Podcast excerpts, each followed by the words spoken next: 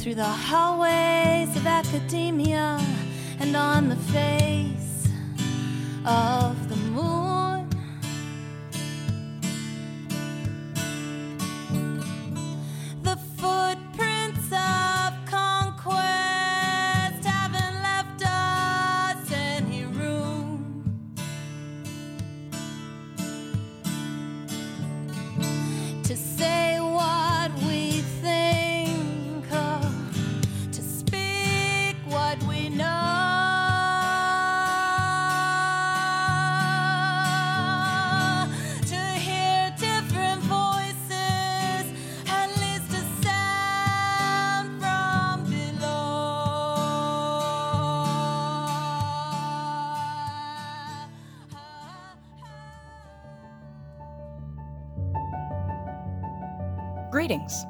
welcome to the 38th edition podcast of Women's Liberation Radio News for this Thursday, June 6th, 2019. This is Jenna, sound engineer and producer here at WLRN. This sister of Sappho is a grateful lesbian every day.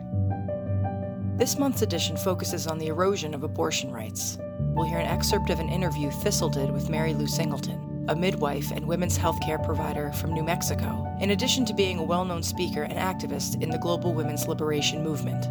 Mary Lou talks with Thistle about the importance of organizing on a grassroots level to fight the anti abortion and anti privacy forces gaining steam in society. We then revisit a conversation Julia Beck had last spring with Jane Collective member Judith Arcana. To close out the program, Sekhmet Shiawel delivers her commentary on the radical feminist politics of abortion and why men want to deny women abortion access, and where the feminist conversation on abortion falls short. The team at WLRN produces a monthly radio broadcast to break the sound barrier women are blocked by under the status quo rule of men. This blocking of women's discourse we see in all sectors of society, be they conservative, liberal, mainstream, progressive, or radical. The thread that runs through all of American politics, except for separatist feminism, is male dominance and entitlement in all spheres. We start off edition 38 with women's news from around the globe, as prepared by Damayanti and read by yours truly for this Thursday, June 6th. Earlier this month, Georgia Republican Governor Brian Kemp signed a fetal heartbeat bill that seeks to outlaw abortion after about six weeks. The measure, HB 481, is the most extreme abortion ban in the country, not just because it would impose severe limitations on women's reproductive rights, but also because it would subject women who get illegal abortions to life imprisonment and the death penalty. Although most women don't find out that they're pregnant in the first six weeks, under this law, if she had an abortion after that time period, she would be considered to have committed murder, and is therefore subject to the potential for life imprisonment or the death penalty. A woman who seeks out an illegal abortion from a healthcare provider would be a party to murder, subject to life in prison. And a woman who miscarries because of her own conduct, say using drugs while pregnant, or ingesting something to induce miscarriage, would be liable for second degree murder, punishable by 10 to 30 years imprisonment. Prosecutors may interrogate women who miscarry to determine whether they can be held responsible. Even women who seek lawful abortions out of state may not escape punishment. If a Georgia resident plans to travel elsewhere to obtain an abortion, she may be charged with conspiracy to commit murder, punishable by 10 years imprisonment. An individual who helps a woman plan her trip to get an out of state abortion or transports her to the clinic may also be charged with conspiracy. In cases of rape or incest, the abortion would be legal only if the woman had filed a police report before finding out that she is pregnant, or when the life of the pregnant woman is threatened.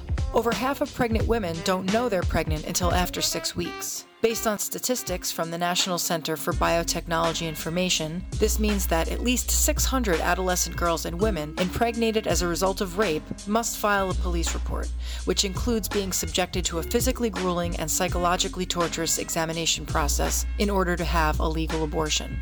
This is especially horrific for young girls whose rapists might be their fathers, relatives, or other people they know, where filing a police report is especially difficult. In a new rule posted online this month, the U.S. Federal Department of Housing and Urban Development announced it wants to give the shelters it funds flexibility in devising their own policies for admissions at single sex or sex segregated shelters. Secretary Ben Carson said he wants to roll back an Obama era rule mandating that single sex homeless shelters that receive HUD funding admit residents based on their stated gender identity rather than their natal sex, arguing that people could intentionally misrepresent their gender for malicious reasons. This is an important move in protecting the rights of vulnerable women, such as victims of domestic violence and rape, as well as homeless women who may seek out these shelters.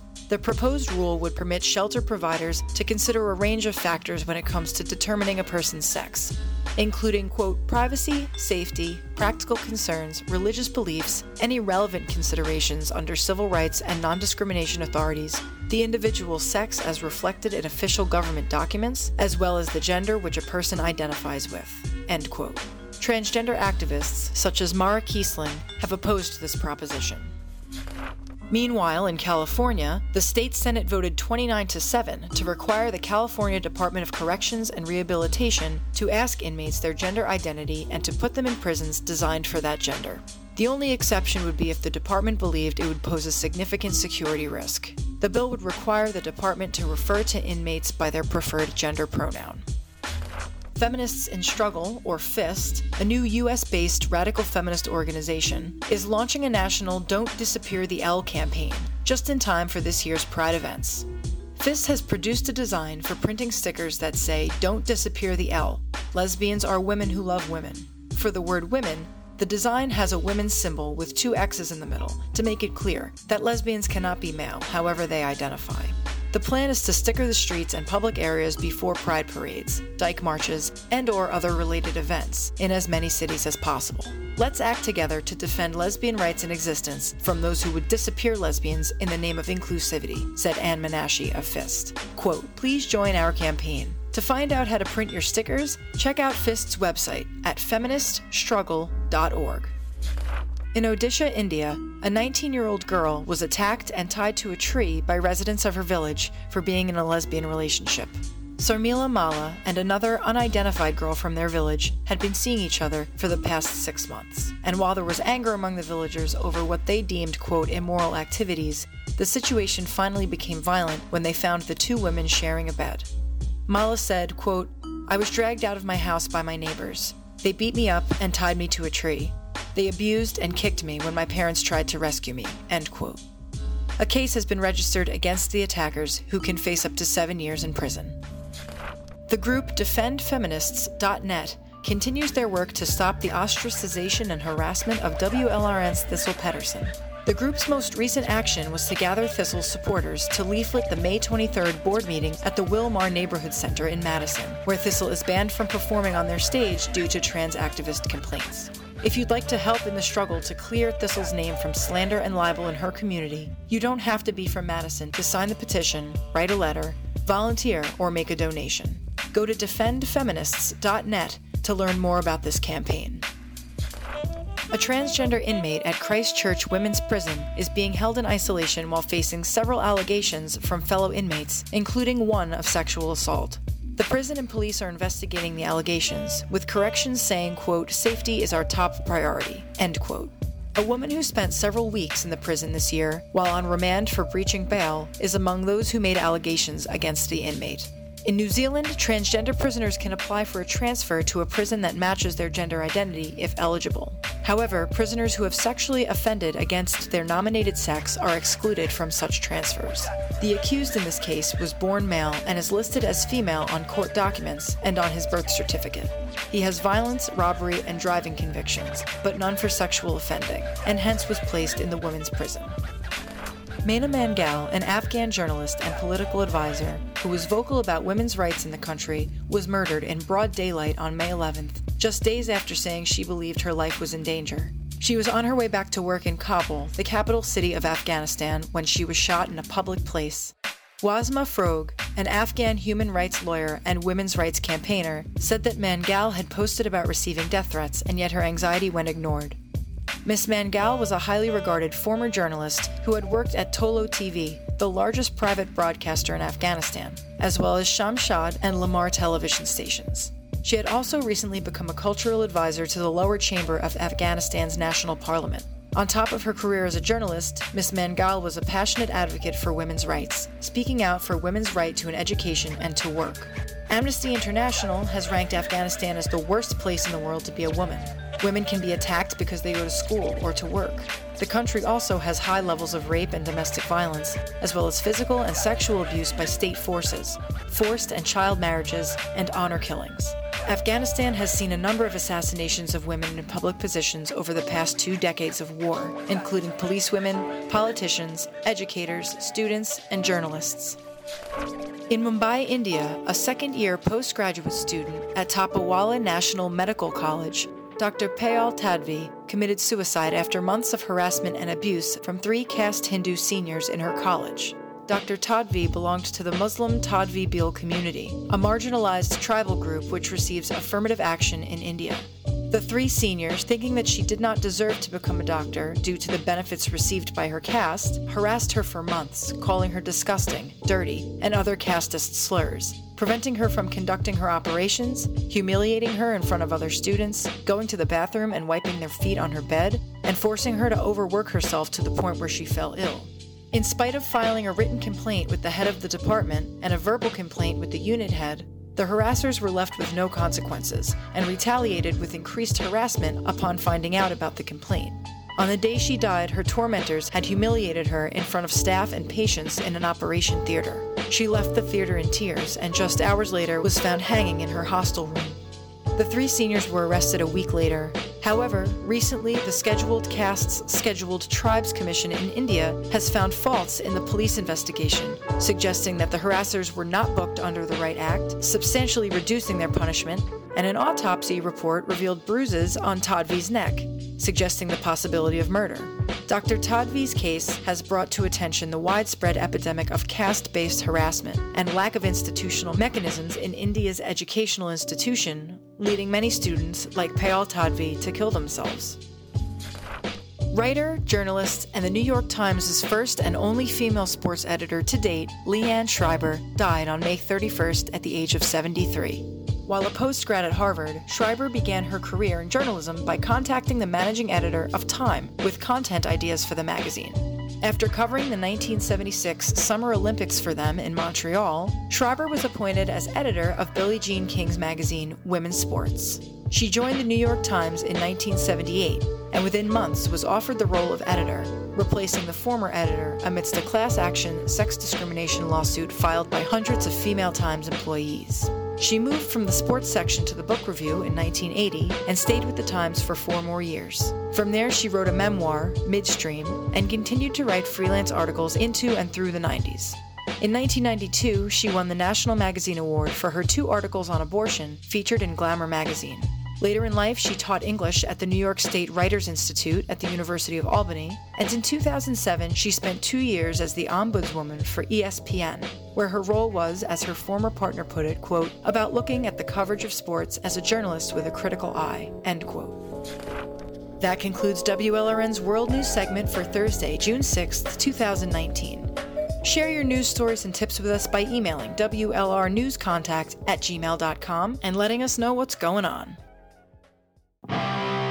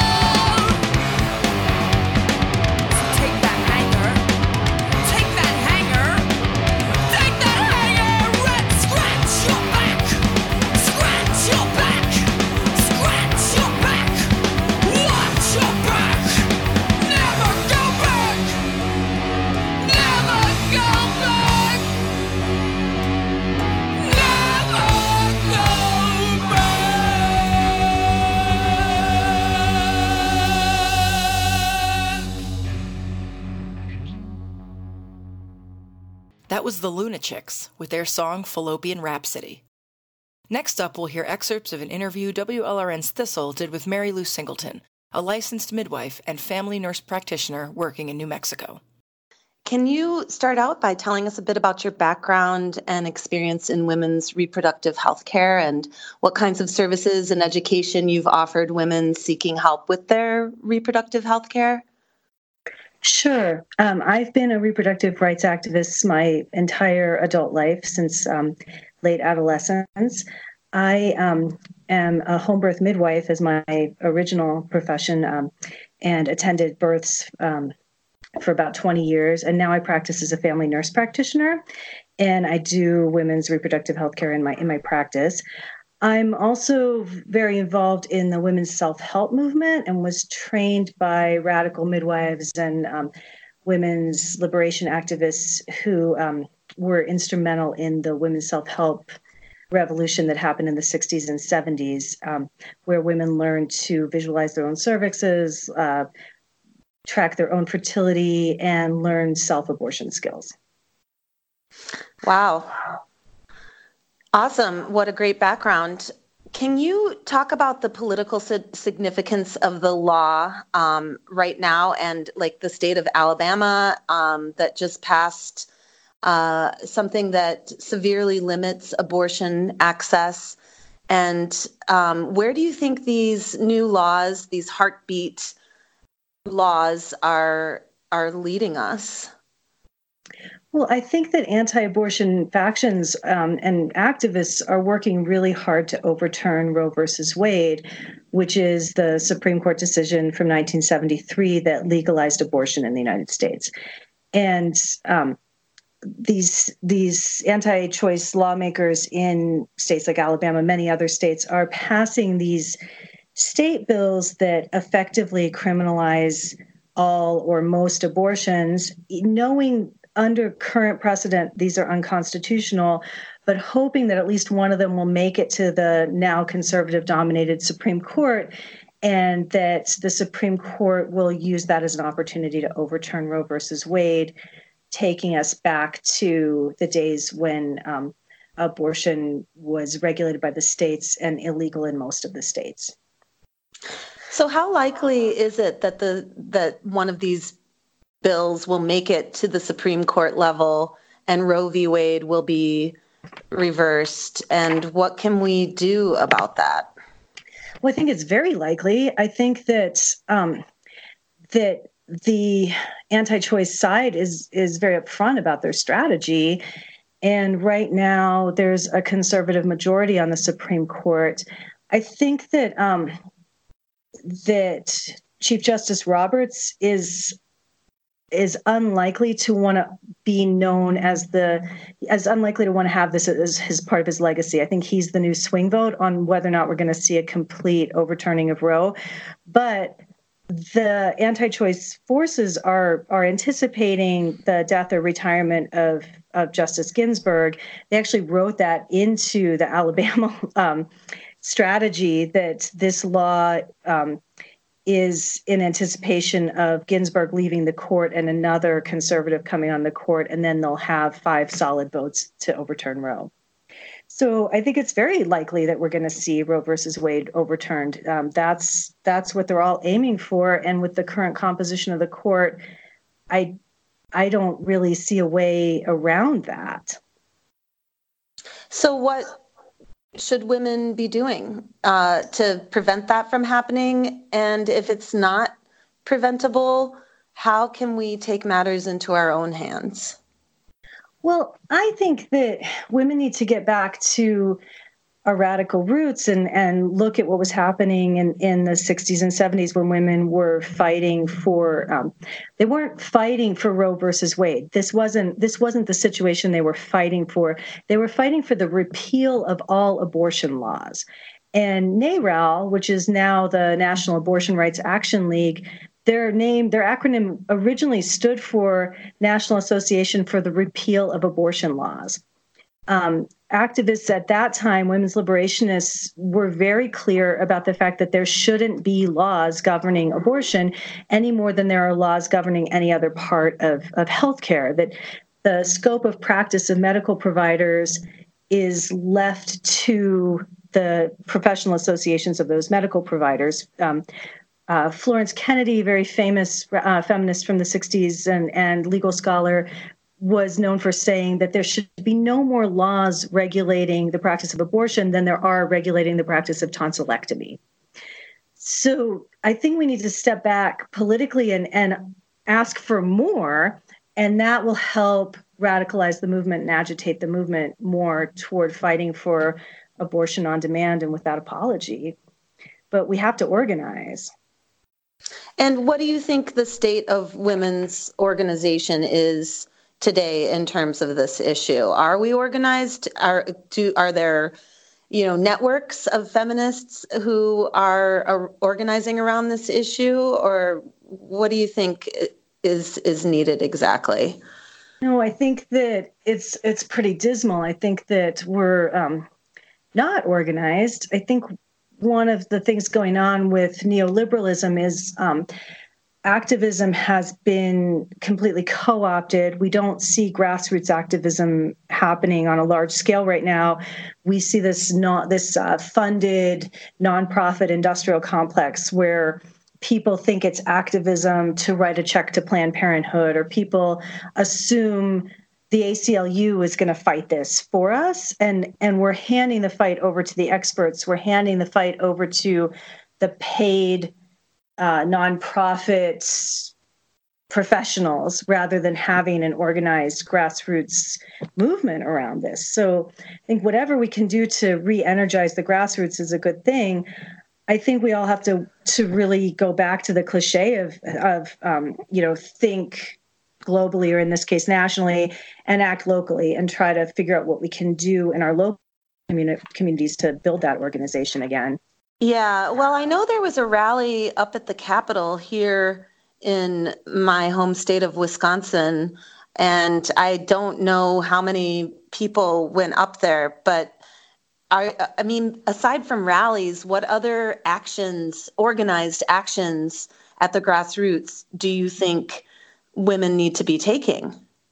Well, we need to prepare for the fall of Roe. Like we really have to to look at what are we going to do when abortion is illegal again, and um, what we know from the past and what we can see happening as we look at the the map of states that have abortion protections versus the states that don't, is that we're about to enter a situation where abortion becomes illegal for the poor and a plane ride away for the rich although Georgia did include in their law that it is illegal, it will be illegal under that law for a pregnant woman to travel to another state for an abortion. So even wealthy women in Georgia or women with the ability to get out of state will still be criminalized for having abortions if they go have an abortion in a legal state.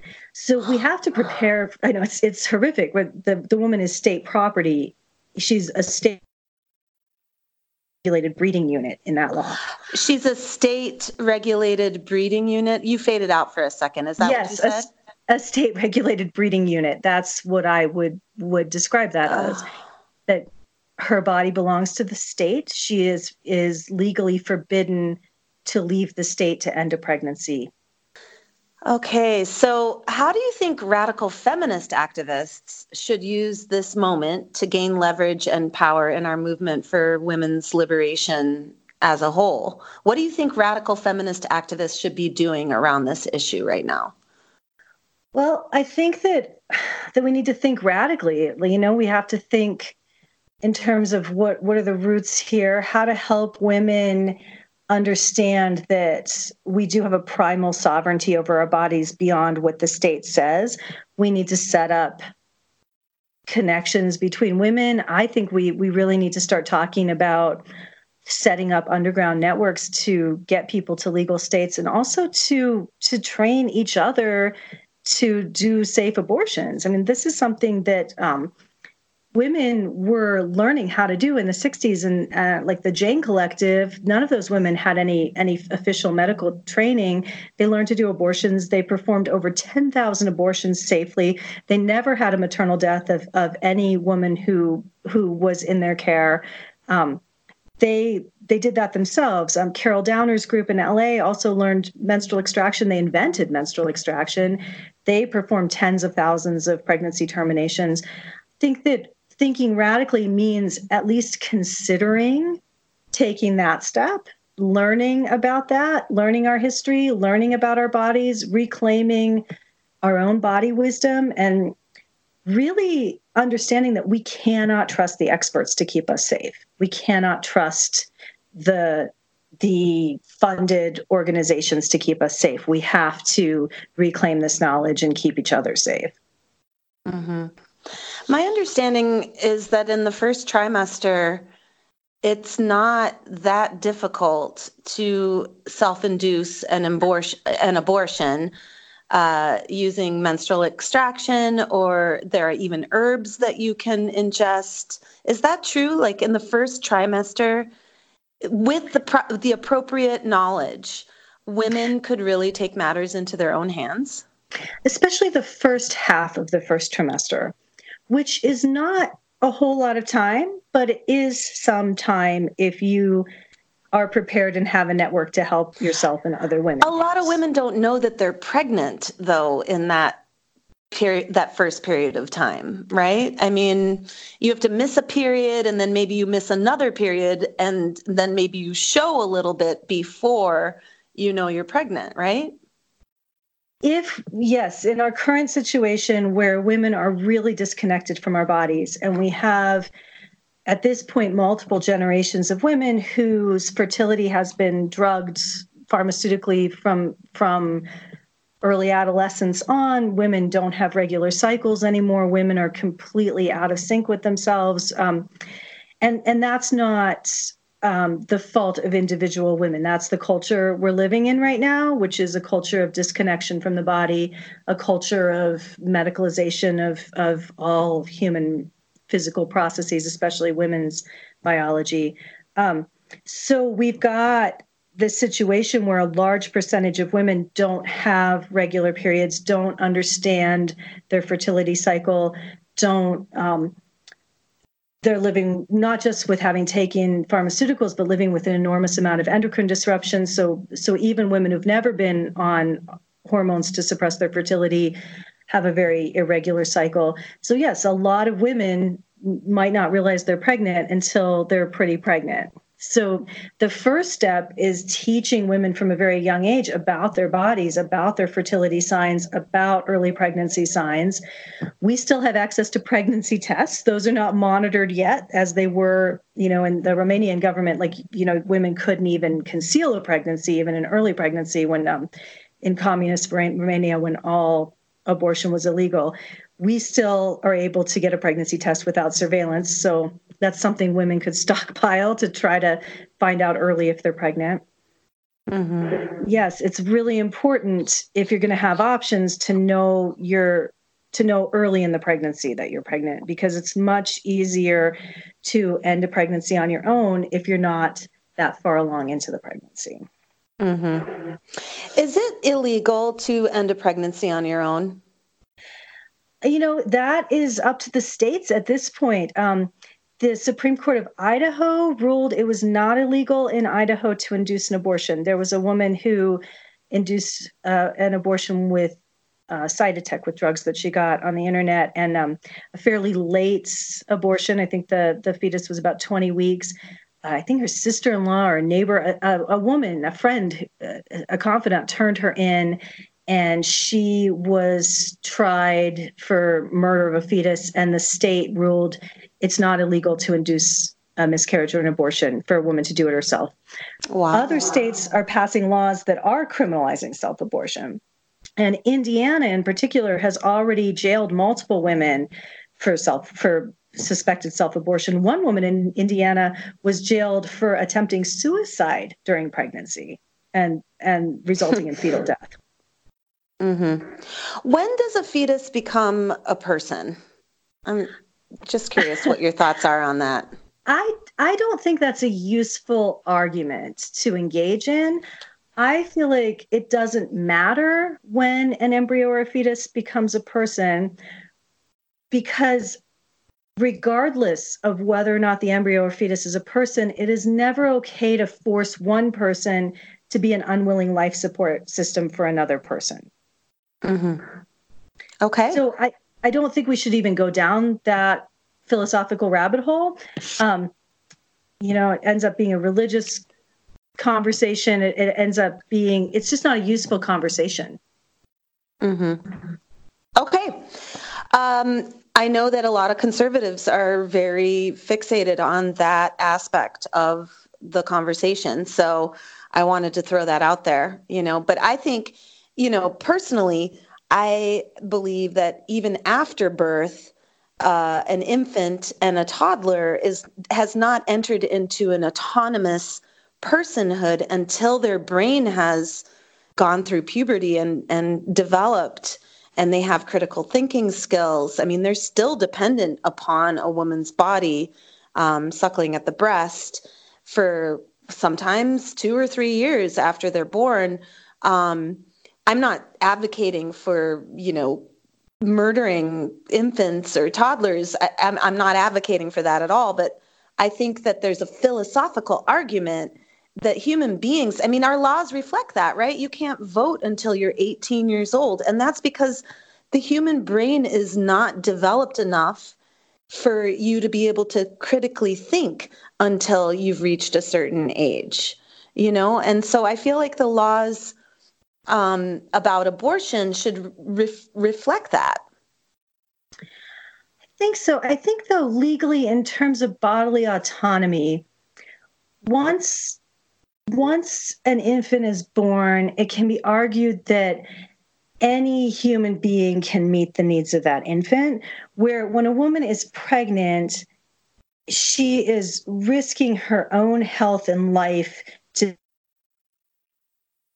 support system for an embryo or fetus. And that's the piece of it is like you can't ask her to the state cannot require her to be an incubator for another person.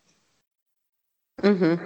Okay, so then and then so maybe there would be an advantage to thinking of the fetus or embryo as a person because um, you know you're asking one person to provide sustenance for another person, sacrificing themselves to provide for another person, and that's that's not fair. Um, right. Uh, we already have legal precedent that you cannot require people with rare blood types to donate blood, even if other people's lives depend on it.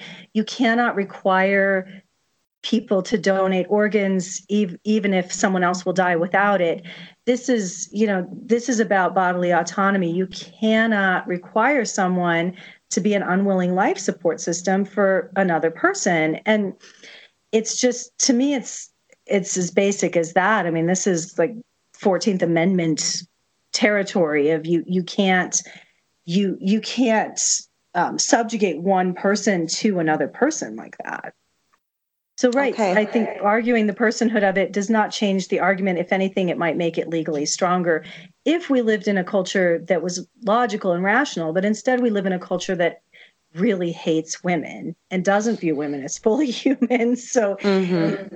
for these these arguments, it it often doesn't matter what the what the rationale is. People want to punish women.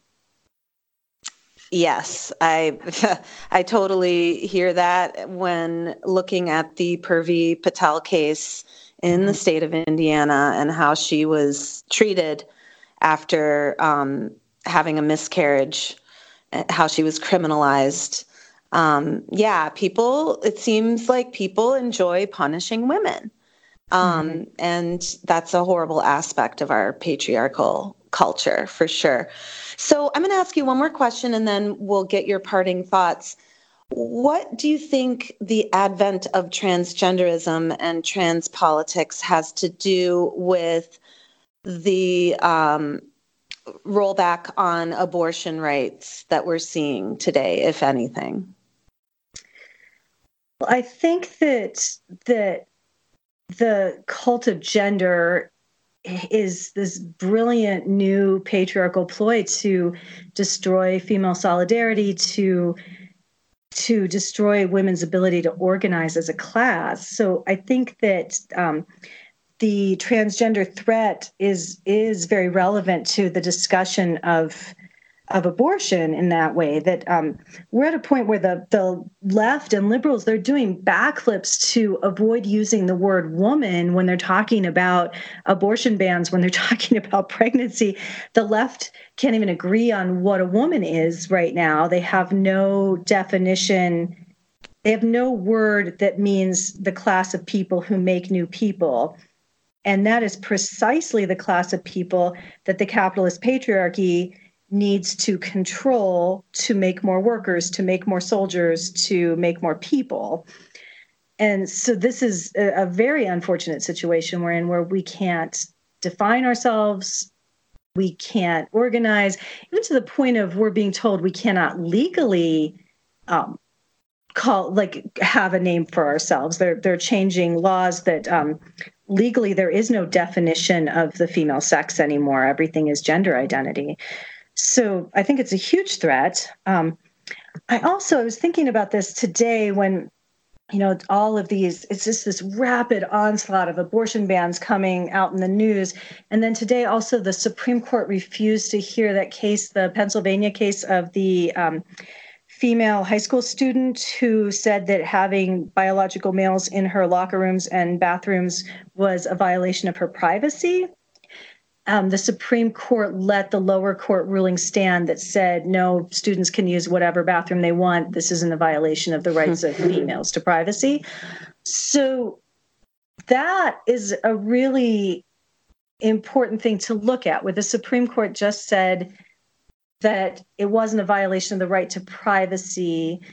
Um, in fact, they didn't even make a ruling on whether or not there is a right to privacy, which is the contested issue in Roe versus Wade.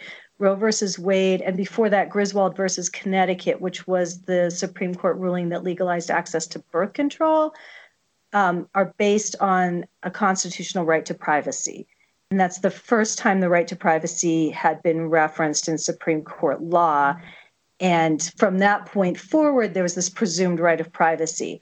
Now the court is is saying there's no right to privacy for females when it comes to sex segregated spaces for dressing rooms, changing rooms, domestic violence shelters, hospitals, et cetera, all the places we need sex segregated spaces. They've just said there's no right to privacy there, which bodes very poorly for whether or not they're going to believe there's a right to privacy for abortion. And that mm-hmm. could be what's used to overturn Roe. Interesting. So, women's right to privacy is an issue in the fight to keep our sex based protections and also in the fight to keep our abortion rights. Right. It's legally integral to both and it's disappearing in both places like it's it's eroding mm-hmm. legally in both places so is this a conservative thrust or is this a liberal thrust or what is this exactly abortion or transgenderism or both? Well, both. You know, because if it's both dealing with women's rights to privacy and this this conservative so-called um, Supreme Court just ruled that women don't have a right to privacy in locker rooms and sex segregated shelters and places like that.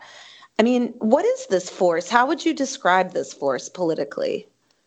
I would describe it as as male supremacy and patriarchy and the continued historical subjugation of women in its current form. you know, the the transgender issue really uh, that is a really brilliant twist on patriarchy and um, following the rule book of empire and colonization coming in and indoctrinating the youth in the new language and telling the youth that their elders, especially their mothers and grandmothers, are stupid because they don't know the new language and they don't they don't understand the new ways. So just ignore what your mothers and grandmothers are saying. Like it's just the same old playbook that the empire uses wherever it goes, right? They they just have learned, but they've learned to spin it like we never expected this enormous assault on women's rights to come from the left, or at least I didn't, because I had been brainwashed into believing the left was the party that that supported women's liberation. but actually we just have left patriarchy and right patriarchy is what I see. I, I see liberal and conservative patriarchy eroding women's rights from both sides, and it's it's a very frightening time. Absolutely. Well, thank you so much, Mary Lou Singleton. Can you leave us with some parting words? Would you like to leave us with some parting words? My parting words would be sisterhood is powerful and make friends, develop trusting bonds with women, and organize, you know, getting back to organizing as women in the grassroots is what we need to be doing right now. Adelante. Awesome. Thank you so much. Thank you, Thistle. It's great to be on. So speak out, speak over, speak under, speak through the noise. Speak loud so I can hear you.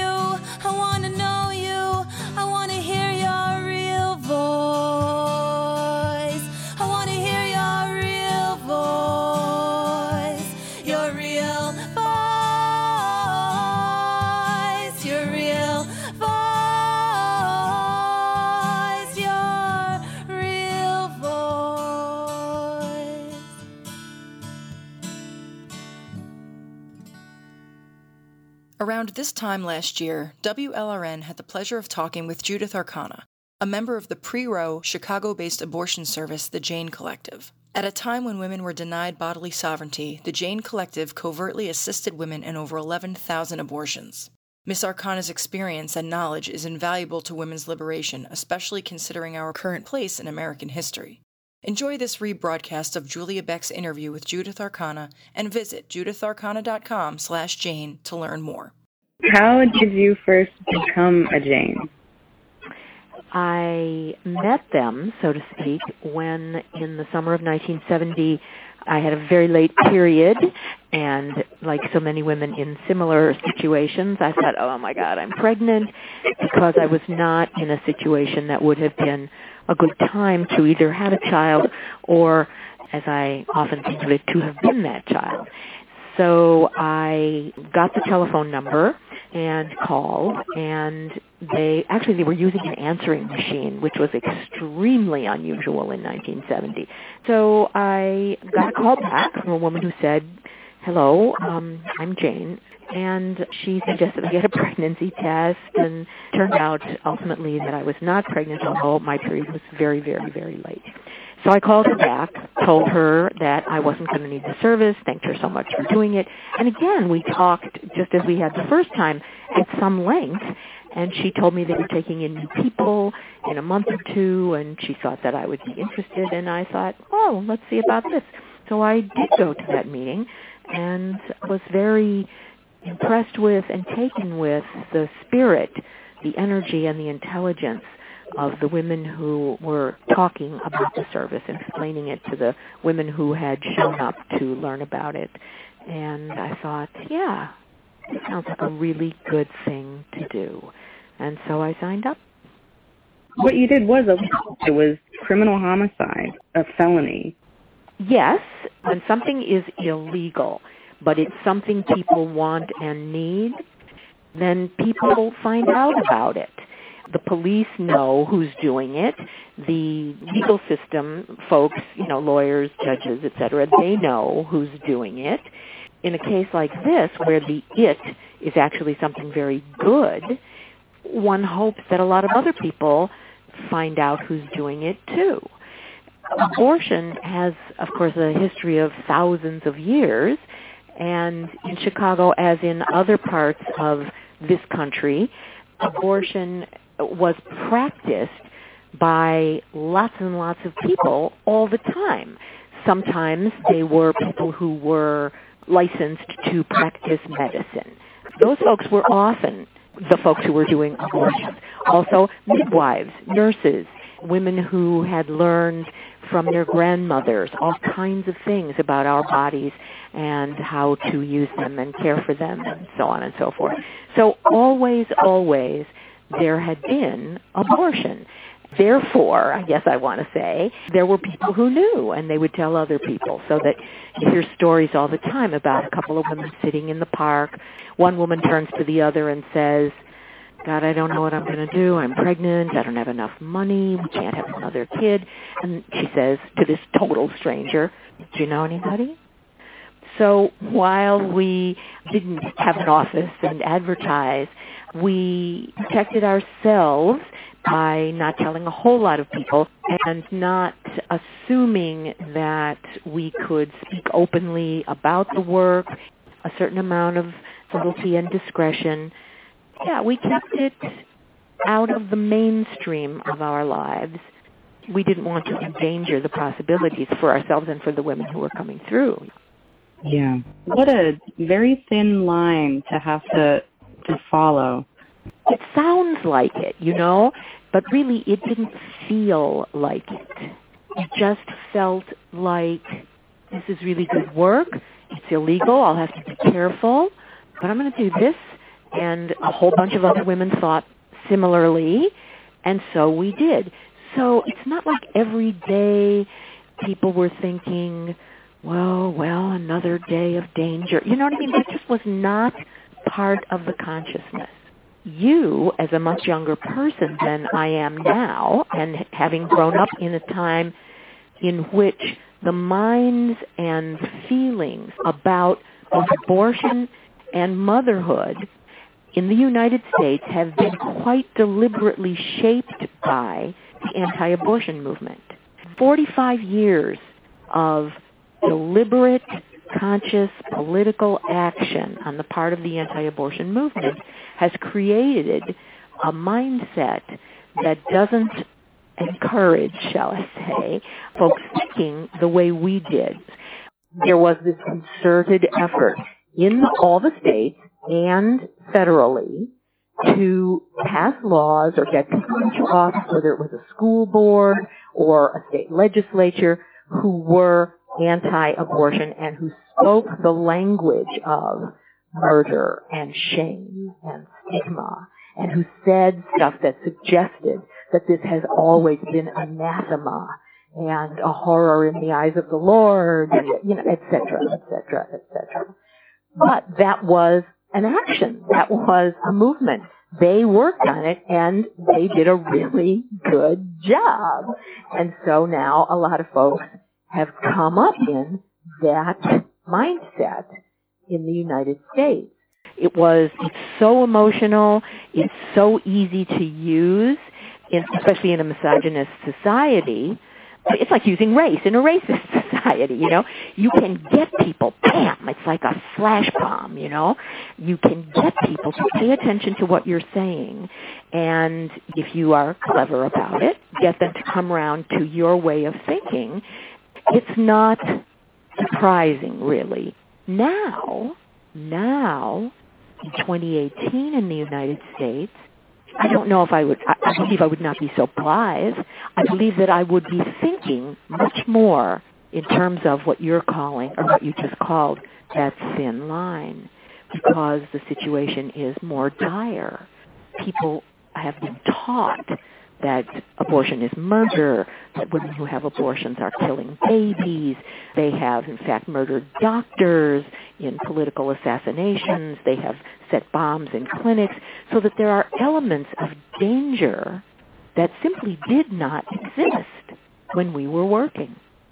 Part of what makes the anti-abortion movement think and feel that way is that they have decided, not unlike many other people in an, uh, a misogynist and patriarchal society, that while there is killing that is okay, like it's okay for the police to kill, it's okay for the military to kill, it's okay to kill animals to eat them, it's okay to kill plants to eat them, or to just get them out of the way if you don't like them, that killing in and of itself is not a problem for them. It's about women having the power to decide and to take action about killing. And also there's no distinction made by these folks usually between killing and murder. Murder, of course, being an evil act done literally with malice aforethought, as the law says, whereas killing, in a whole bunch of circumstances, may be neither malicious nor evil, I think that having an abortion that that the decision to end a pregnancy and to to use that language to kill an embryo or, or a fetus is a motherhood decision. It's about what about the life of this child? What are you going to do about the life of this child? And the idea that a woman would have that kind of power is anathema to many, many people in the anti-abortion movement. Some of them haven't thought about it that way, but I think that that is a kind of fundamental set of concerns for a lot of those folks. So what's the difference here? What's the difference between actual justice and law? Law is somebody has an idea. Hey, let's make a rule in our city or our state or our country that people can't be out after 10 p.m. at night. And so they create a curfew, and that becomes an idea. Justice is about what is the righteous way to be in the world? What is a righteous way to be in the world? In the United States, of course, we had slavery. The economy of this nation has grown out of hundreds of years rooted in slave labor. People were owned as if they were things and used as if they were machines. And that was the law.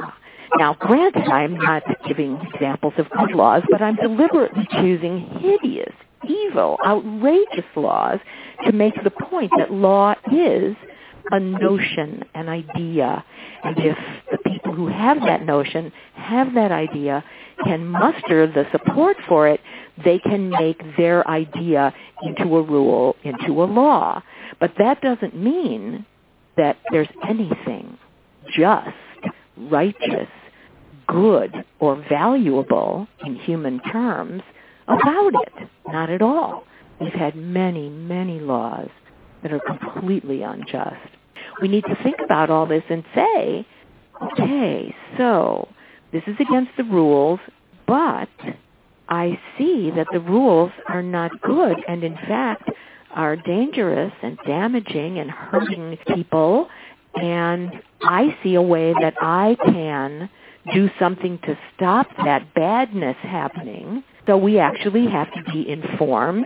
We have to think seriously. We have to talk to each other and think together. We have to make decisions about, okay, I guess I'm going to break this law because the law is wrong and bad. I want to talk a little bit about the roles you played as a Jane. I, like many Janes, had several different jobs, so to speak. Everybody at first was a counselor. That was the first thing we learned. I also was what we called callback Jane, which is to say that when people called in and left a message on the answering machine, I was the person who took those messages off so I would bring the information and pass those cards of information around, and everybody would be choosing who they were going to counsel. So I was a counselor, I was a callback Jane, I was a driver, uh, you know, somebody had to drive every time. I was one of the people who began learning medical practice, so I was learning about dilation and curettage and inducing miscarriages for women who were further along in their pregnancies and how to handle the tools, et cetera, et cetera. I've had these relationships with total strangers where we did these extraordinary things together, all of them illegal, and, and all of them deep and meaningful and important. And now I have all that inside of me as I grow older and older and older. Can you tell the story of your first day as a driver? On that day, the sister-in-law of a woman who had an appointment to have an abortion on that day, the sister-in-law called the police in her precinct. She was not in one of the neighborhoods where we use apartments for our work. So we, these cops were complete strangers to. I mean, we knew that our cops knew about us because of that's how it works in the world. And they followed me. First, they found the address that the sister-in-law sent them to, which was our front for that day, someone who had lent us their apartment. to use as our front. And I'm proud to say that when we were in court, they announced that they lost me several times. We would act as if we thought we might be followed and take small streets and double back and stuff like that. So I felt very good about the fact that I had, in fact, held them off for a while. However, ultimately they did manage to follow me. And when they got to the place where the abortions would be done, another apartment, they busted us and everyone else who was working, and indeed everyone who had come for an abortion, and everyone who had come with them and was waiting for them at the front, their girlfriends, their mothers, their sisters, their boyfriends, their husbands, their children. There were over 40 people ultimately that the police took to the precinct at Cottage Grove. Anyway, so that's what happened on my first full day back on the job. What a day. Listening yeah. to you retell it, what a day. We always knew that it could happen. We sort of thought it wouldn't because we knew that our neighborhood cops were not against us. The rule was you never went to work without a telephone number in your pocket to call for a lawyer or someone in your family who would do that for you. And, you know, so we did that stuff. I, and many other Janes have said this, I didn't actually think it was going to happen. We had started at about I'm guessing about eight or nine that morning, which would be typical, and they came at three o'clock in the afternoon. So there had been some women who had gone through and they were they were gone by the time this happened, which is great. And at around midnight, they took us to the women's lockup downtown Chicago, which is where every precinct sent their people. And then we were fingerprinted and all of that, you know, had mugshots taken, et cetera. And so this little set of clever lawyers came to the women's lockup in the middle of the night, probably, I don't know, 3 o'clock in the morning, something like that, and took me out to talk to them because they had this plan that night court judge is someone that we think will go for it if we explain to him that you are a nursing mother and we can get you out for low bail. And then when the other six go in the morning whoever the judge is won't be able to ask for higher bail than that. There we were in our cells sort of you know knocking on the the metal walls to talk to each other and calling over the tops and I came back and I called out oh God, it's such a movie. I called out, Jane's. And everybody said, what? And a couple other women said, who's Jane? Who's Jane? Because of course there were lots of women in there. And I told them the proposal and they said, go, go. And the other women who were there, who also had small children, they were the ones who said to me, I would go if I could. You should go. Because I just, I didn't want to leave them, you know? Generally what happens to the women who are locked up is that they don't get such an option. You know what I mean? Right. Um, in terms of either class or race or um, immigrant status. I'm telling you, we were very, very lucky. We were fortunate, and also we were white. Ah. And this is not incidental. Were the Janes all white? Did you only employ, or did only white women work as Janes, or were there women of color? What do you mean about? In the beginning, the women who started it were all white. Through the middle period, there were, I think, certainly a great majority, if not all, whiteness. But by the end, there were there was at least one black woman and one Latina, and I, those I know, so I know that. A lot of the women who came through the service were not white. And so we had, in my view, an enormous responsibility to behave uh, in goodly ways in the face of these women of color who were certainly forced to deal with whiteness on a constant basis. And our goal was to offer to all women who would come to us this service. And so we had to be as conscious as a person could possibly be about race. Right. In our whiteness, out of our whiteness. Many of our listeners are lesbians and radical feminists. Do you have anything that you would like to share with them?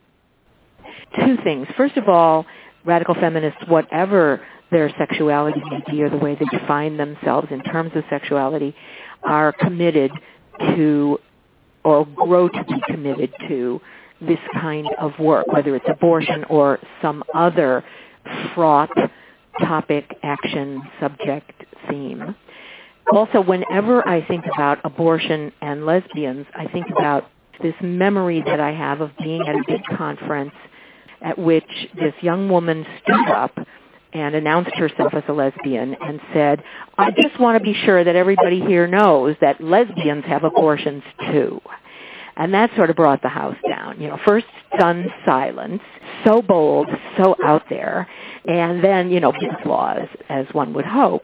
And the other thing that I think about that is lesbians were in the forefront of the work during the AIDS epidemic. A lesbian woman is someone whose identity and politics call out of her a need and a desire for justice. And I have always found that there are lesbian women in these movements in very serious positions.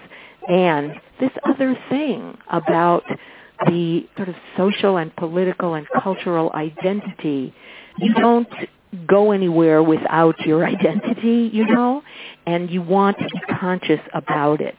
Well, like the Janes in our whiteness, doing abortions with black women or other women of color, but predominantly black women in the neighborhoods where we worked and in Chicago as a city, there's a responsibility attendant to our identity.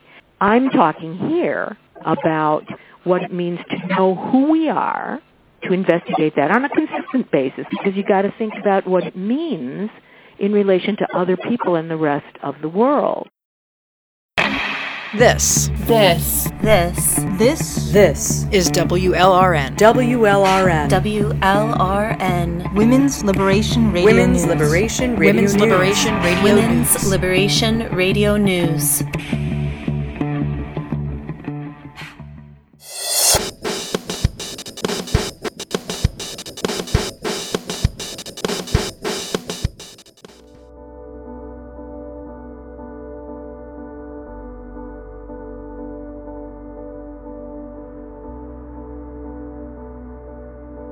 Access to abortion is imperative for all women and girls in a world dominated by heterosexuality, a world full of rape. In a perfect feminist world, safe legal abortion would be free and easily accessible to all females, along with birth control and voluntary sterilization. The right wing's attack on abortion in the United States is a persistent, long standing assault, couched in religious extremism without any authentic theological basis. We're used to thinking of anti abortion policy as exclusively right wing in the US, but it was not long ago that men in general, regardless of their political or religious beliefs, agreed it was in their best interests to prevent women and girls from having legal abortions.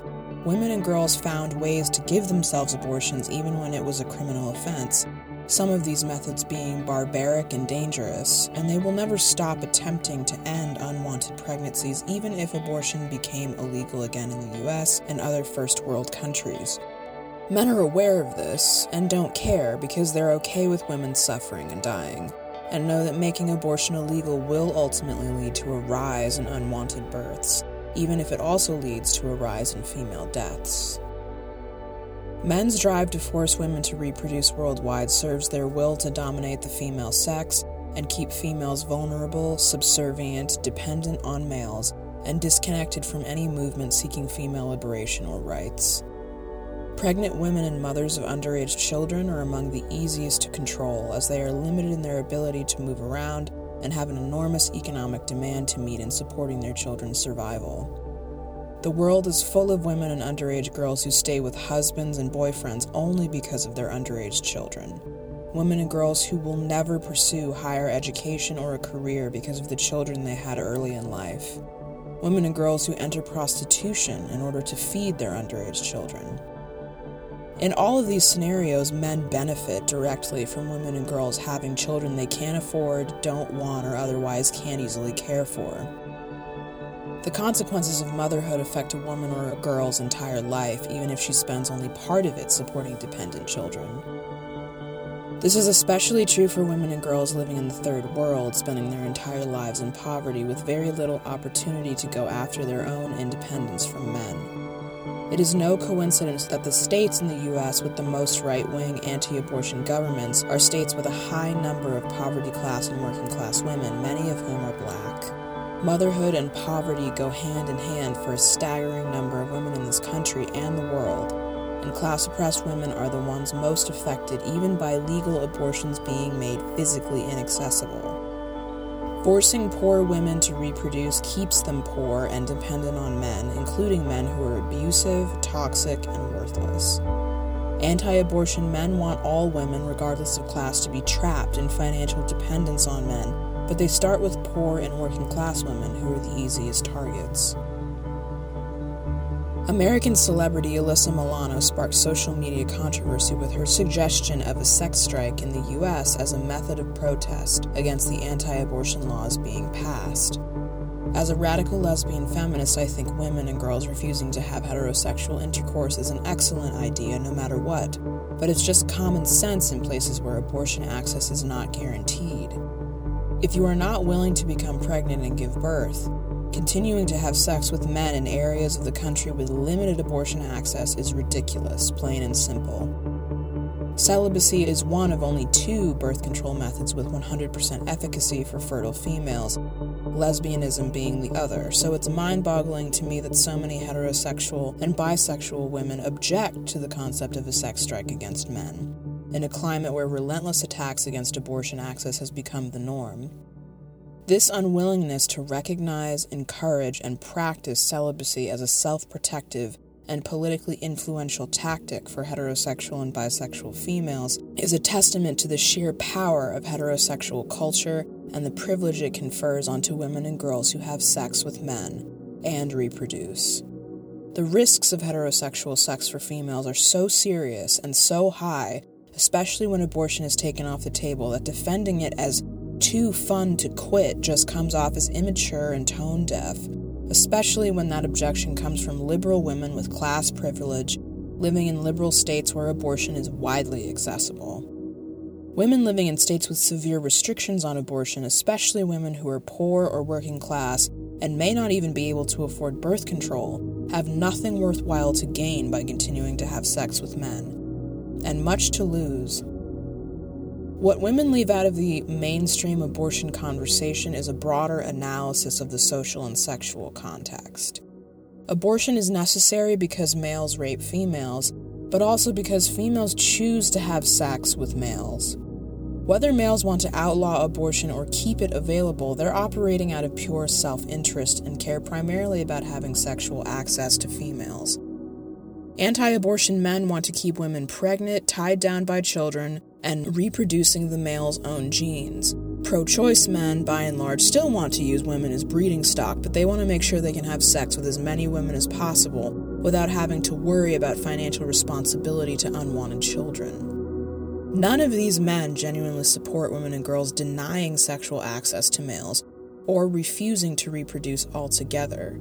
Anti abortion men have just as much extramarital sex with women and girls as their pro choice counterparts pro choice men want children of their own, raised by women who do most of the actual work. There are fewer differences between these two camps of men than anyone cares to acknowledge, and so too are there few differences between the heterosexual women divided on the issue. The majority of both anti abortion and pro choice heterosexual women choose to be mothers and condemn child free women who they feel superior to. None of them are willing to disobey the male demand for offspring or sex or encourage other women and girls, including their own daughters, to do so. The reason Alyssa Milano's sex strike idea immediately hit a nerve with so many liberal women is their fundamental obedience and loyalty to the male sex right, and their own investment in the privilege and status they gain through heterosexuality and motherhood. Without critical analysis of the heterosexual system, the heterosexual culture, the abortion debate will stay exactly as it is a never ending tug of war between two groups of heterosexuals fighting over the correct way for women to live heterosexual lives that include children. It bears mentioning that the majority of unwanted, unplanned pregnancies are the result of voluntary, consensual, heterosexual intercourse. As such, the fight for abortion is predominantly a heterosexual and bisexual women's issue. Lesbians and celibate women and girls need access to abortion in case they're raped, and in the event they go through a heterosexual period in life, but cases of unwanted pregnancy resulting from those scenarios are a small minority of the total. Lesbians and intentionally celibate women may not feel like abortion is even one of the top five feminist issues they need to fight for, and that is a justified, reasonable position for them. Abortion is a cause that most liberal heterosexual and bisexual women have always invested themselves in, despite not being true feminists. So, hetero and bi feminists have plenty of allies in the fight for universal abortion access, even without much commitment from lesbians and celibate women. The right wing's attack on abortion is misogynistic without a doubt, but a defense of abortion without a criticism of heterosexuality and motherhood is ultimately a defense without teeth. Women who truly have the best interests of the female sex at heart won't stop at demanding abortion access. They'll demand universal access to female sterilization, and they'll encourage women and girls to reject heterosexual sex altogether and think twice before intentionally reproducing. Only by aiming for the heart of heterosexual men's agenda, which is universal female submission to their sexual desires and need to reproduce, will women gain the upper hand and move from a defensive position in this fight to the offensive position.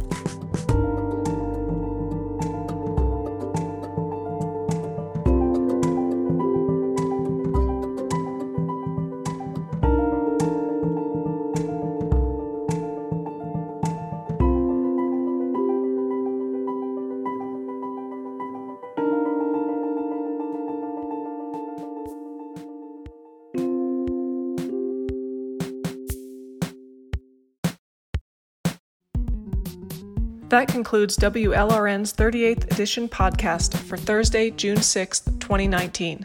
WLRN would like to thank Mary Lou Singleton for sharing her views on the erosion of abortion rights. We appreciate you, Mary Lou, for speaking with us and sharing your insight and knowledge with our listeners.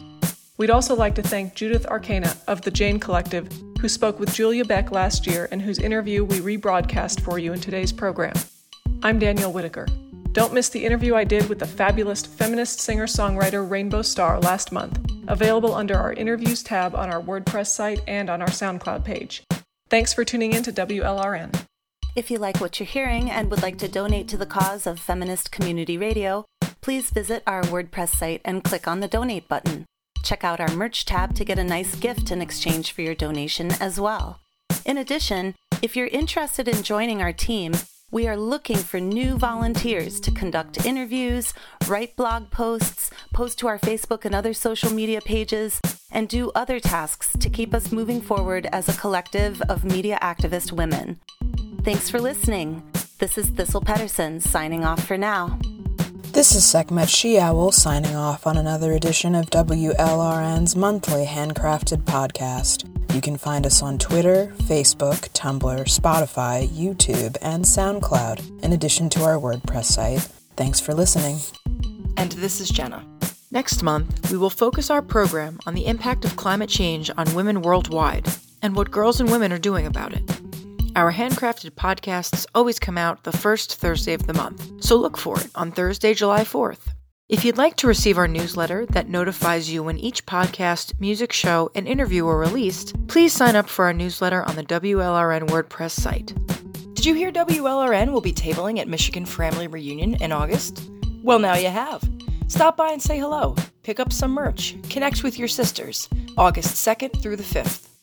We can't wait to see you there, sisters. Our monthly podcasts are always crafted with tender loving care and in solidarity with women worldwide. Thanks for your support. We would love to hear from you, so please share, like, and comment widely.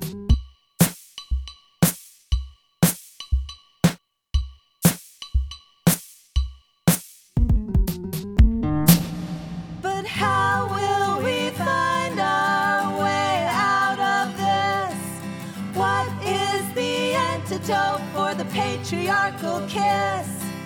How will we find what needs to be shown? And then after that, where is home?